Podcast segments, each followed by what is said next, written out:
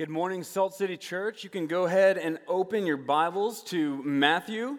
Um, we're going to be working through chapters 14 through 16. And unfortunately, the words will, the text will not be on the screens, and that's due to me forgetting to turn them in on time. So pull out your Bible, pull out your phone. We're going to be in Matthew 14, continuing our series through the book of Matthew. And for those of you who don't know me, my name is Drake, and I'm the director of Salt Company, our college ministry here at Salt City Church. And uh, a quick update on my life my wife and I are about two and a half weeks away from the due date of our first child. And so, yes, thank you. Um, so, I have confidence that I'm going to be able to get through this message okay. Uh, I don't think anything is going to get too crazy, but it could be a wild Sunday before us. Um, but something that my wife and I were able to do, like our last big event that we could do before having this kid, is that we went to a Timberwolves game. So you can imagine it was a while ago. Um, so we went to this Timberwolves game, and I remember the moment. My wife and I are sitting center court, looking out like eight rows back. and We're watching these players run into the court. And I just sit there and I'm like, hey, Paige, do you know who that is? She's like, no, I, I have no idea. And so I'm like, that is D'Angelo Russell. That's the dude that we just got from the Golden State Warriors. He's our new star guard. Like, he's going to be partnering with Karl-Anthony Towns, and is going to be this dynamic duo that we get to watch tonight. She's like, cool. I get, like, cool. And I'm like, what? Why are you not so excited about this? Like, why did we have different reactions? It's because our perspective of that person determined our response to him. And so, since we had very different perspectives of who D'Angelo Russell was, we also responded dramatically different. And so, what we're going to see in this text today is that Jesus is going to approach different characters in these stories, and we are going to learn what their perspective is of him by their response to him. And so, Jesus is continuing this ministry that he's been doing throughout the course of Matthew, where he's communicating this new kingdom that he's bringing to the earth. And it, it leads to this climactic moment in chapter 16 where Jesus asks his disciples, like, who do other people say I am? Who do you say I am? And Peter says that you're the Christ, the Son of God. You are Lord. And so it's this huge moment where the disciples finally get it that he is Lord. And these stories leading up to it are going to show people, show people who do not truly see him as Lord. And so that question is going to be flipped to us this morning. Who do you see Jesus as? And I think we all, if you've been following Jesus for a while, like we have this habitual response, like, yeah, he's the Lord of my life. But as we sit with this text, I think we'll realize that you don't actually see him as Lord. Merry Christmas. We got a, a nice, joyful message for you. Um, so, we're going to look at three different characters. We're looking at the disciples, we're looking at the Pharisees, the religious elite, and then we're going to look at a Canaanite woman at the end. And so let's start off by looking at the disciples in chapter 14. We're starting in verse 15. And as we look at this interaction that the disciples have with Jesus, it's going to be incredibly telling of who they see him as. So, starting in verse 15, it says, Now, when it was evening, the disciples came to him and said, This is a desolate place the day is now over. Send the crowds away to go into the villages and buy food for themselves. But Jesus says, They need not go away. You give them something to eat. They said to him, We have only five loaves here and two fish. And so, this story that we see is essentially the disciples and Jesus before 5,000, what it says, men, not including women and children. So, we're looking at about 15,000 to 20,000 people that is Target Center where the Timberwolves play, packed out, and they're standing there with five loaves and two fish. And then what we see at the end of this is that everyone was satisfied. Like they were stuffed. This wasn't some like cocktail hour where some hors d'oeuvres were being served. This was a feast. And we go on to a couple pages later, if you look at 15, where we see another story very similar to this. Verse 32 through 37. Then Jesus called his disciples to him and said, I have compassion on the crowd because they have been with me now three days and have nothing to eat, and I'm unwilling to send them away hungry. lest they faint on the way. And the disciples said to him, Where are we to get enough bread in such a desolate place to feed so great a crowd? And Jesus said to them, How many loaves do you have? They said, Seven and a few small fish. And directing the crowd to sit down on the ground, he took the seven loaves and the fish, and having given thanks, he broke them and gave them to the disciples. And the disciples gave them to the crowds, and they all ate and were satisfied, and they took up seven baskets full of the broken pieces left over. So we see some similarities with both of these stories. Both of them communicating Jesus having compassion on this crowd. Like he sees this crowd of people who are earnestly searching for something and he has a desire to provide bread to satisfy the physical hunger that's going on in their, in their stomach. But he also realizes that it's not just the desolate place that they're at that's desolate. He, he realizes that the souls of all the people that are coming to him are as desolate as the place that they're at. And it's not just the hunger physically that they feel, but it's this hunger of their soul that Jesus is looking to satisfy. That he's looking for these people to come to him. And in John 6, we see him communicating that he is the bread of life himself. And so he's drawing these people in. But we also see some commonalities with the disciples. Like both times, Jesus is like, hey, you give them something to eat. And the disciples are just like looking around, like looking throughout the whole place, like, Jesus, I don't see anything here. Like, I don't know if you see a Panera sign that I'm not seeing. I don't see any food around. Where are we going to get this bread? Where are we supposed to get this food?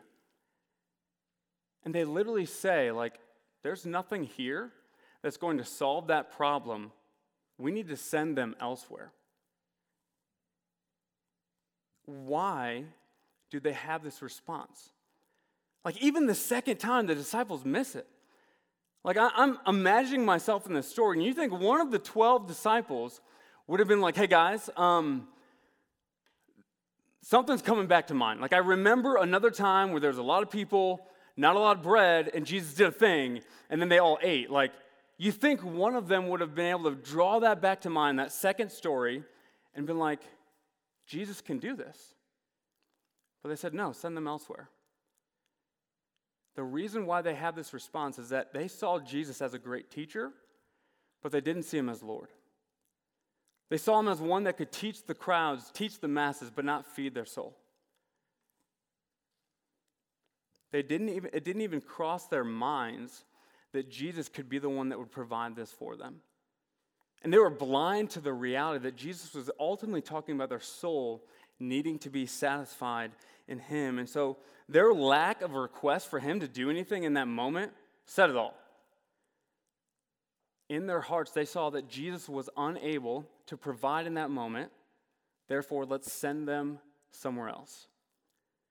And the disciples did not realize that there was actually no other place that they could send them to be satisfied than where they were in that moment, next to Jesus. And again, like, as I read this story, I'm like, how, like, how dumb could the disciples be? You know, like, they just saw this happen, and then it's happening again. Like, how could they not realize Jesus can provide in this moment? But then I realize we do this all the time. Like, how many times have you seen God provide in your life, and yet you're wondering right now, is He able to provide for you now? Like maybe it's the financial aspect of your life. Like you've seen him provide, but right now you're in this spot where you can't see him providing for you. You can't see him caring for you in this moment. And you're wondering, can he come through? And you're also blind to the reality that the security that you're seeking in financial gain is just showcasing your desire to find security and rest in Christ Himself. So, my, uh, my brother in law is a pilot. And uh, recently, in the past year, I actually got to go co pilot with him and get in a very, very small plane. Um, and we, we actually got to take off together. And he actually gave me some of the controls to fly this plane with him. So he's telling me as we're taking off, like, hey, pull back a little bit, and then we're starting to lift this plane. He's giving me the controls to steer this thing as we're flying. And then the most terrifying and probably the wildest thing I've ever done was landing this plane. And so we're like turning this corner, and it's like, and I've been avoiding it in my mind, but it's imminent. This, this runway is coming. Like, we, we have to land this thing at some point. And so we're getting close, And he tells me, hey, Drake, hold this dial at 70. I, d- I did not let that thing move off 70. And so as we're getting closer, my hands are just sweating like crazy. My heart is racing. And then we're getting close to the ground, and a little gust of wind like hit our plane. And then I think I forgot the next 10 seconds of my life. Um, and then we landed, and it was good. Everything was all right. But why was I freaking out so much? Why was I so uneasy in that moment? I blanked out on the reality that the dude next to me was a pilot. Like, he's done this a time or two. He knows how to land a plane. Everything was under control. Why were the disciples freaking out so much and trying to get people away from them as quickly as they could to go find food elsewhere? They didn't realize that the one sitting next to them was Lord. Our response to circumstances in our life reveal who we see Jesus as. And so, if you were to look at how you're responding to this moment in your life, what would that tell you of your perspective of Jesus? Is he Lord of your life? Next, we're going to see uh, an interaction with the Pharisees. So, again, these are the religious elite of that time. And as the Pharisees saw Jesus doing his teachings and doing these miracles, they wanted to ch- confront him and challenge him often. And so the, the Pharisees kind of round up the, the crew after they see him feeding the 5,000, and they come before him in order to test him. And so we're going to see that in chapter 15, verses 1 through 9. Then the Pharisees and scribes came to Jesus and, from Jerusalem and said, Why do your disciples break the tradition of the elders? For they do not wash their hands when they eat. He answered them, And why do you break the commandment of God for the sake of your tradition?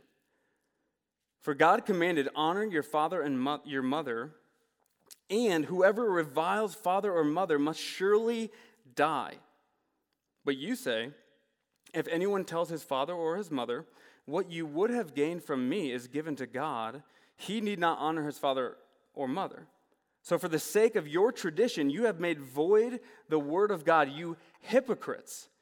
Well, did Isaiah prophesy of you when he said, This people honors me with their lips, but their heart is far from me? In vain do they worship me, teaching as doctrines the commandments of men. So, why does Jesus respond so firmly here? Let's look back. What, what do the Pharisees and the scribes say that his disciples broke? And it's actually like a passive aggressive way of saying, okay, your disciples, but also your disciples' leader broke this. And so they're confronting Jesus and they're challenging him. And what did they say he broke? If we look, it says they broke the tradition of their elders, not God's word. So, what are these traditions that it's talking about? So, when the Jewish people were given the writings of Moses, there was actually these writings that were created as almost a commentary to the writings of Moses. So, these other writings were helping people understand what Moses wrote. But over time, these writings became more firm in their religion. And so it became a tradition to them.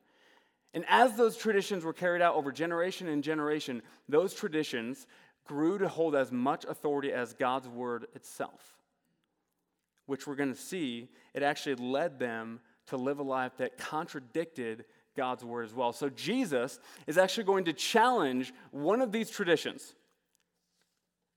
And so we see the line where it says, If anyone says to his father or mother, What you would have gained from me is given to God. So, what is he talking about here? So, one of the traditions that they had was this idea of korban. Now, korban was a practice that they would set aside money to be used solely for the purpose of the temple. So they're like, okay, I don't want to use this money for my own selfish reason, so I'm going to set this aside and I can't touch that. That is for the temple. Seems like a great idea. But these Pharisees began to use it for their own selfish gain. They would actually set aside large bulks of money so that they didn't have to use it for good reasons. And so their parents, when they were reaching an old age, would come to their kids and be like, hey, we're reaching an age where we're no longer able to provide for ourselves. We're no longer able to work and to get income so that we can have a living. We've provided for you, we've sacrificed for you. Now we're asking, can you provide for us?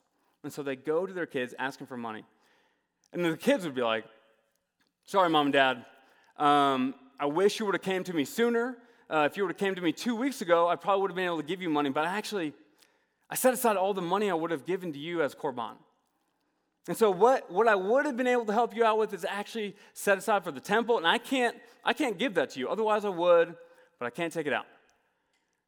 So essentially, they would set aside money and say, This is for the temple, to avoid needing to give it to their parents so that they could use it for selfish gain. And Jesus is saying, Your traditions have led you to contradict one of the most obvious commands in the scriptures to honor your father and mother. And since they didn't see Jesus as Lord, it allowed them to diminish the authority of his word and to add their own commands to God's law for them to add things to God's law that they were actually really good at. So they could add things that allowed them to look at their life and say, I am killing it. And Jesus responds with, These people honor me with their lips, but their heart is far from me. So your traditions that are making you look incredibly holy on the outside are actually leading your heart further and further away from Jesus. Your heart is incredibly far from me. How easy for, is it for us to do the exact same thing? Like, if you're like me, I have a great memory of all the things that I'm killing it at. Okay, like I remember those things incredibly well. I have a short term memory in the ways that I fail, and then I flip that from my perspective of other people, essentially. And so, if you were to look at your own life, do you look at the way that you're living to determine how you're doing with Jesus? Like, I read my Bible this morning I might have been incredibly short with my wife, but we don't need to focus on that. I kept up with my reading plan.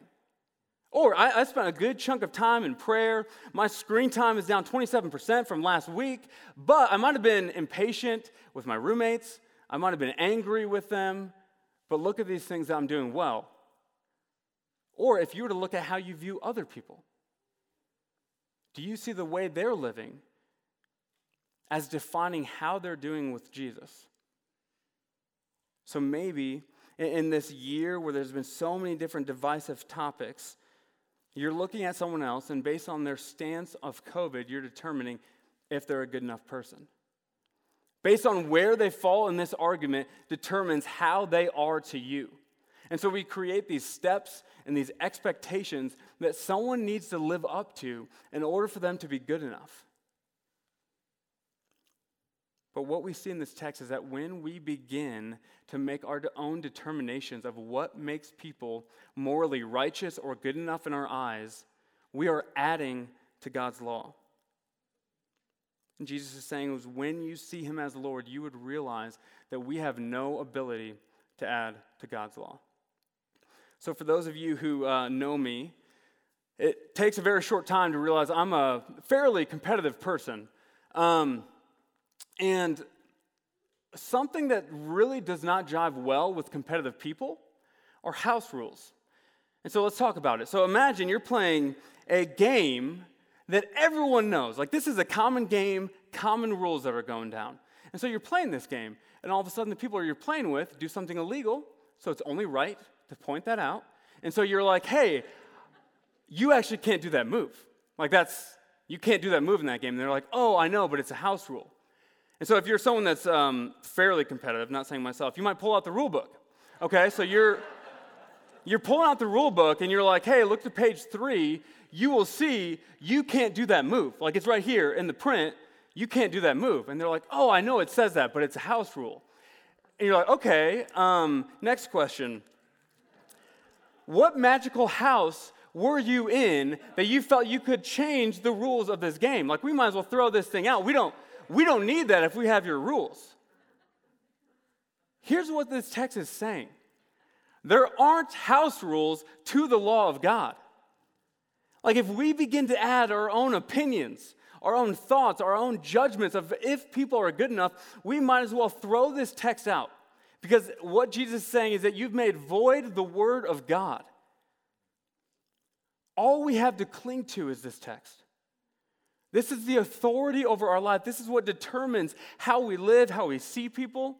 And if we were to cling to this text, we would realize that we are broken ourselves. That all of us are on an even playing field before God. That we are far more flawed than we could ever imagine, yet we are more loved than we could ever possibly dream. That is what we see. And when we cling to this text and our perspective of ourselves and what this text says about other people, it will draw us to be people who are more and more like Jesus, who will love more and more like Jesus. So we don't want to diminish the Word of God and His authority by bringing our own opinions to the table. We got to throw those aside and cling to God's Word. And so if you were to look at your life right now, is this a descriptor of your heart? to those close to you? Is this a descriptor of your heart to those that disagree with you? And I know, like, some of you might have a family member that's incredibly difficult to deal with. Like, conversations are always, always hard. There's a short fuse, and around the holidays, you have to interact with these people or you're conversing with them. And I want to ask you is your posture critical because you don't see them as good enough? Or are you coming at it with a spirit of gentleness because you realize you aren't either?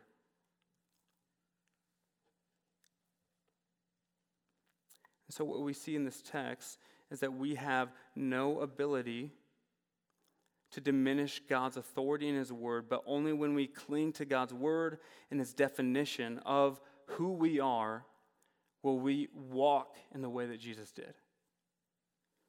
And so, lastly, we're going to look at a story of a Canaanite woman.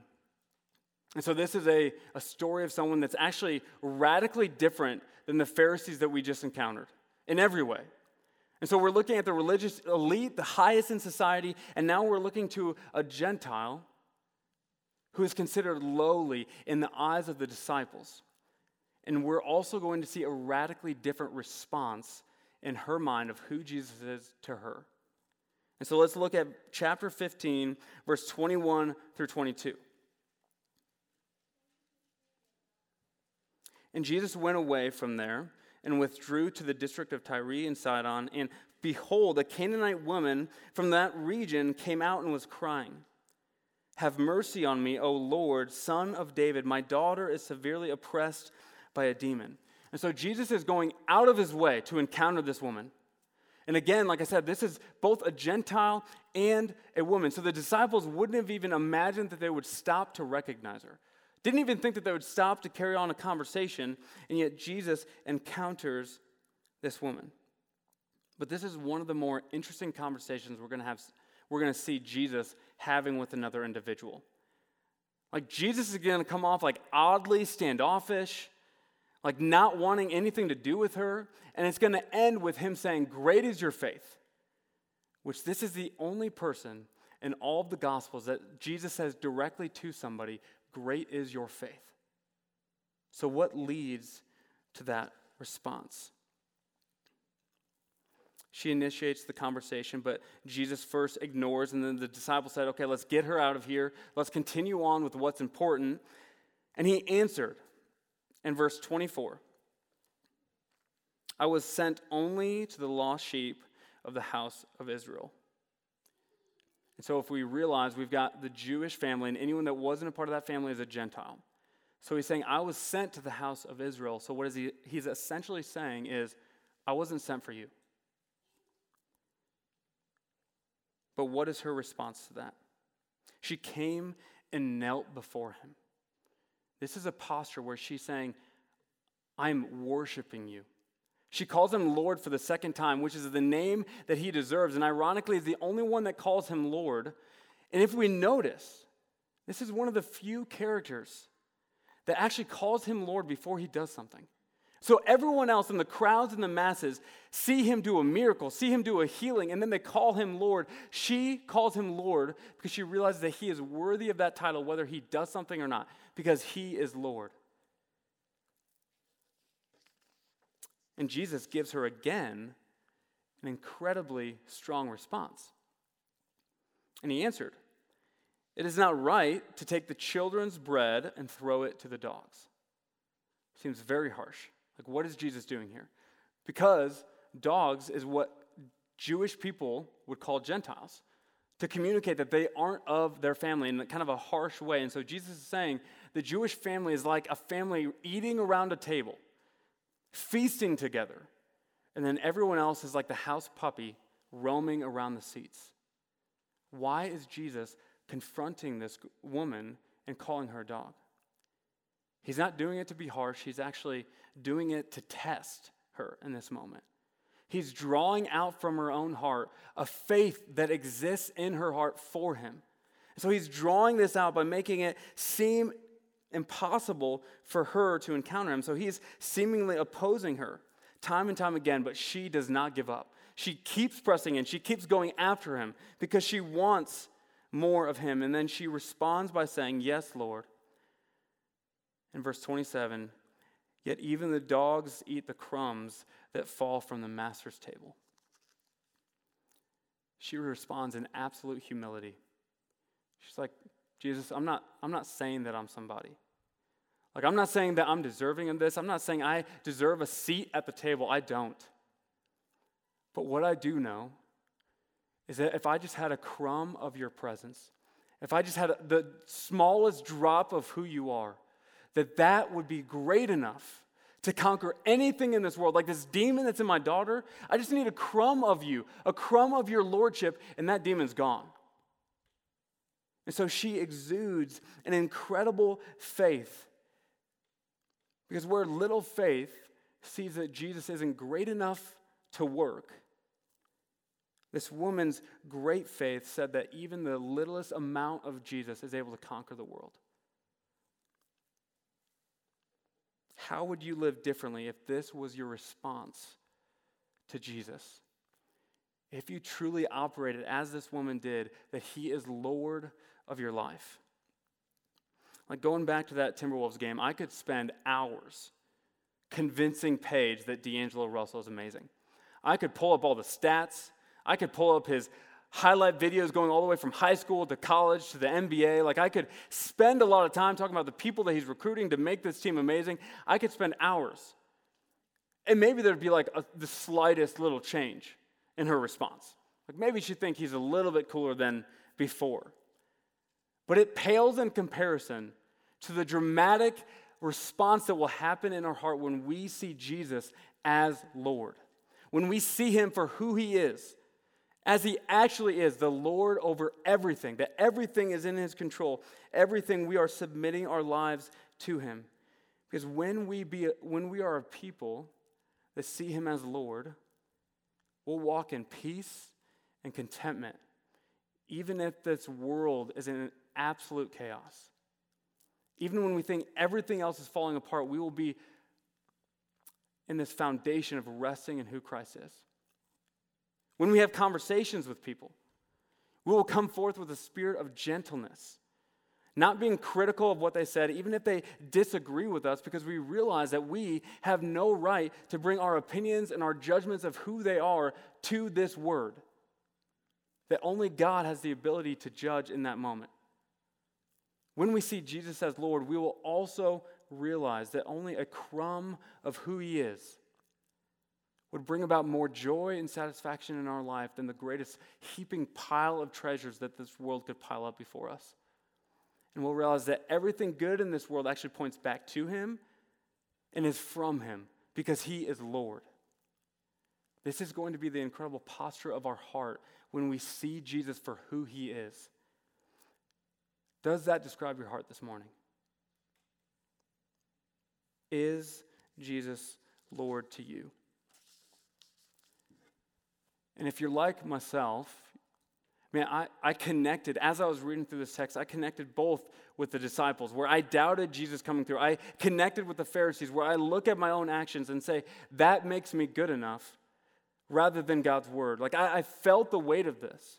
I felt how I don't see Jesus as Lord, but the incredible news that we get to celebrate this morning as we look at this season of Christmas is that we realize that the Lord who's over all looked down to this earth and saw a world full of people that didn't see him for who he was.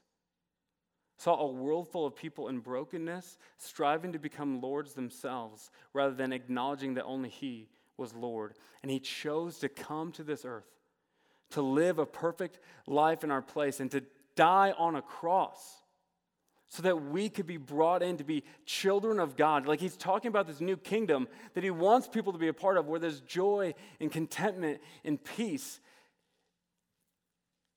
And the reality of it is that we are completely unable to enter this kingdom on our own. And yet Jesus took our place so that we could be children of God. So that we could actually strive to become a type of people more and more where we see Jesus as Lord over our life, where we begin to submit our life to Him more and more and give Him the reins that He deserves on our life, and we get to walk in the freedom of that reality. Like the story of this season is that the Lord came to be a baby in a stable and then chose to live a perfect life and showing us what this new kingdom might look like and then dying on a cross that we might be drawn into this new kingdom as well. And so, if you haven't put your faith in him, the invitation is freely given to you. Like, do you want to be a part of that type of kingdom? And this is the incredible gift that we have been offered. And this is what we get to celebrate during this time. And we get to worship him as Lord. Even if our heart doesn't believe it, we get to worship him as Lord because that is exactly who he is.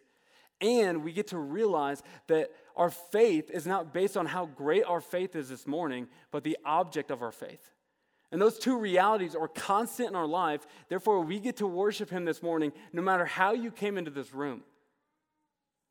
And so we get to continue to sing songs of the season as we look at the story of Christmas, of Jesus coming to this earth for the sole purpose of going to a cross that we might be drawn into this new kingdom where we can find satisfaction for our souls. That's why we get to sing joy to the world. That's why we get to celebrate because we can now find rest in submitting our lives to his lordship.